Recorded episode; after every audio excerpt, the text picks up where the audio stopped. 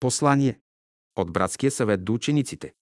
По случай началото на учебната 1966 върху 67 г. Не се запаля свещ, за да се тури пот. Шиник, но на светилника, да свети на всички. Словото е вечно, то не може да се загуби. Матей 5:15. Привет на учениците на Божествената школа, които търсят за ние и мъдрост, които вървят в пътя на доброто. Знанието е за онези, които го обичат и работят прилежно, за да го придобият.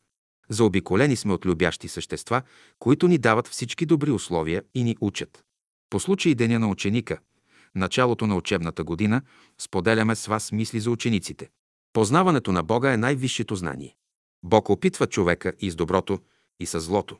Те са реактиви в неговите ръце. Помни, и когато врагът те среща, Бог те опитва, дали ще го познаеш.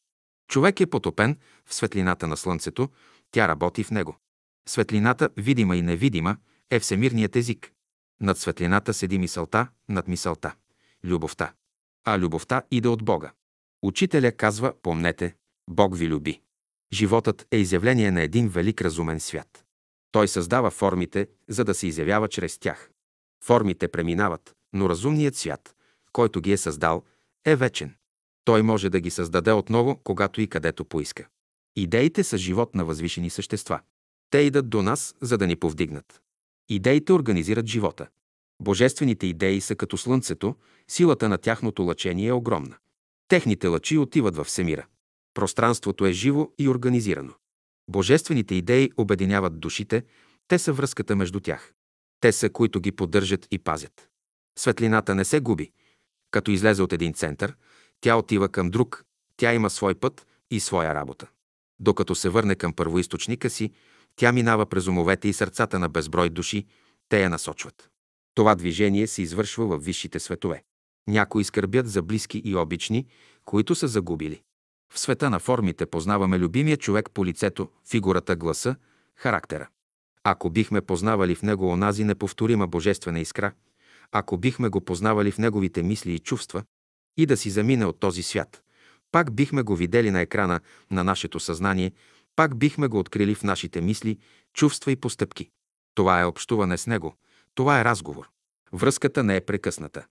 Срещата на душите не е случайна, не е случайно, кога ще се срещнат двама души и как ще протече тяхната среща. Пътищата на човешките души и на звездите се определят от едни и същи закони.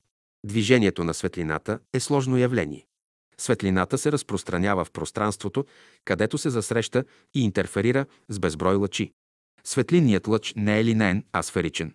Като се разпространява в това живо пространство, той претърпява ред превръщания. Съвременната наука едва сега се доближава до тези въпроси. На Земята светлината създава органическите форми. Зад малкото цветенце седят разумни същества, които са го създали. Чрез него те говорят. Чрез него те работят. Цветята не са създадени само за пчелите, те имат друго предназначение и друга служба. Те са лаборатории на природата, в които тя изработва специфични вещества и енергии, необходими за всемирния живот. Откъде идат тези чудни форми, багри и аромати? Какво целомъдрие и достоинство има в малкото цвете? Каква сдържана красота? Цветята подхранват в човека хубави чувства. Впечатлението от тях заляга дълбоко в душата му, втъкава се и в неговите мисли, чувства, творчество. Вземете пример от цветята и хвалете Бога тъй възторжено и смирено, като тях. Във всяко същество, било то и най-малкото, гори скрито желание да се пожертва. Това е чувството за единство с всемирния живот. Заради него то е готово да се пожертва. Това повеление е толкова силно, че като дойде моментът, то се изпълнява. Погледнете зрялата нива. Каква сила е концентрирана в нея? Силата на слънцето. Сила Божия. Слънцето е мисълта на Бога, казва учителя. Ние не се възхищаваме от атомната сила, която се хвали, че ще унищожи цивилизацията, но от силата, която отваря пъпчицата на цвета, която пълни житното зърно с хляб и плодовете със сладост, пред нея се прекланяме с обич и почитание. На учениците на Божествената школа казваме: бъдете жреци и служители на Бога живаго, носители на Неговия живот, мисъл, идеи. Работете за повдигането и освобождаването на човека. Всички честни и добри хора са наши братя, с тях можем да работим, независимо от това къде се намират. но от лъжата и лицемерието се отвръщаваме. Христос е предупредил учениците си за едно нещо. От всичко най-много се пазете от кваса фарисейски, който е лъжи и лицемерие. Новият човек мисли за благото на всички, за доброто на всички. Той зачита правото и свободата на всяко същество, било то и най-малкото. Онова право на свобода, което разумната природа му е дала. Новият човек живее за цялото. Той чувства единството си с него. Във всяко същество той вижда проявление на единния, всемирен живот и му отдава почит и уважение. Едни хора са почва, други – семена. Хора, които нямат идеал, които нямат подтик да работят и учат, са почва, а в нея са посадени семенцата. Ученикът знае това и цени почвата. Че в почвата става гниене. Това е естествено. Ако плевелите виреят добре и семенцата ще виреят добре, значи почвата е добра. В свещените думи на учителя е казано: лошите хора винаги ще останат лоши, а добрите – добри. Лошите хора Бог ще направи корени, те отиват надолу, към центъра на земята. А добрите хора ще направи клони, те отиват към слънцето.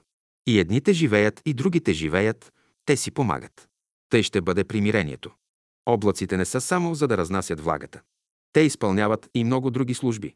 Че в тях обитават същества, че вършат работа в пространството. Това науката тепърва ще научава.